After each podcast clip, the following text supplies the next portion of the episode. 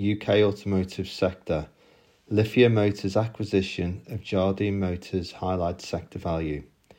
On 25th of January, we noted that US franchise dealer group Lithia Motors was in negotiations to buy a 50 site UK dealer business, Jardine Motors, for circa £300 million.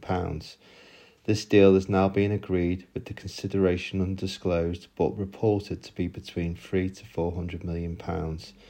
This gives Lithia a major foothold in the UK market and the group has ambitions to expand further.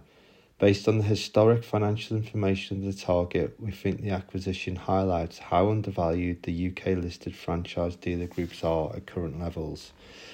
Jardine's FY21 underlying PBT of 24.5 million was much lower than the 84.4 million for Pendragon, 80.7 million for Vertu, and 90.7 million for Lookers.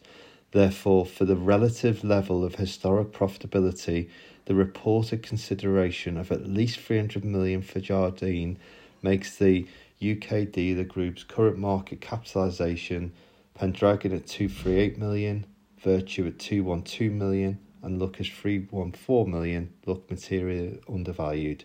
A fair comparison would be against the FY22 performance for Jardine or forecasts for future years, but this information is unavailable.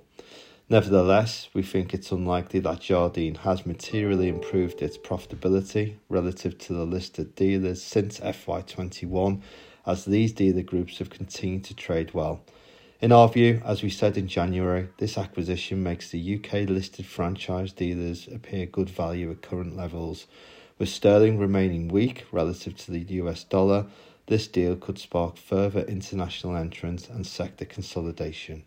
If you want any more on this, please feel free to get in touch with myself or Carl Smith. Thank you.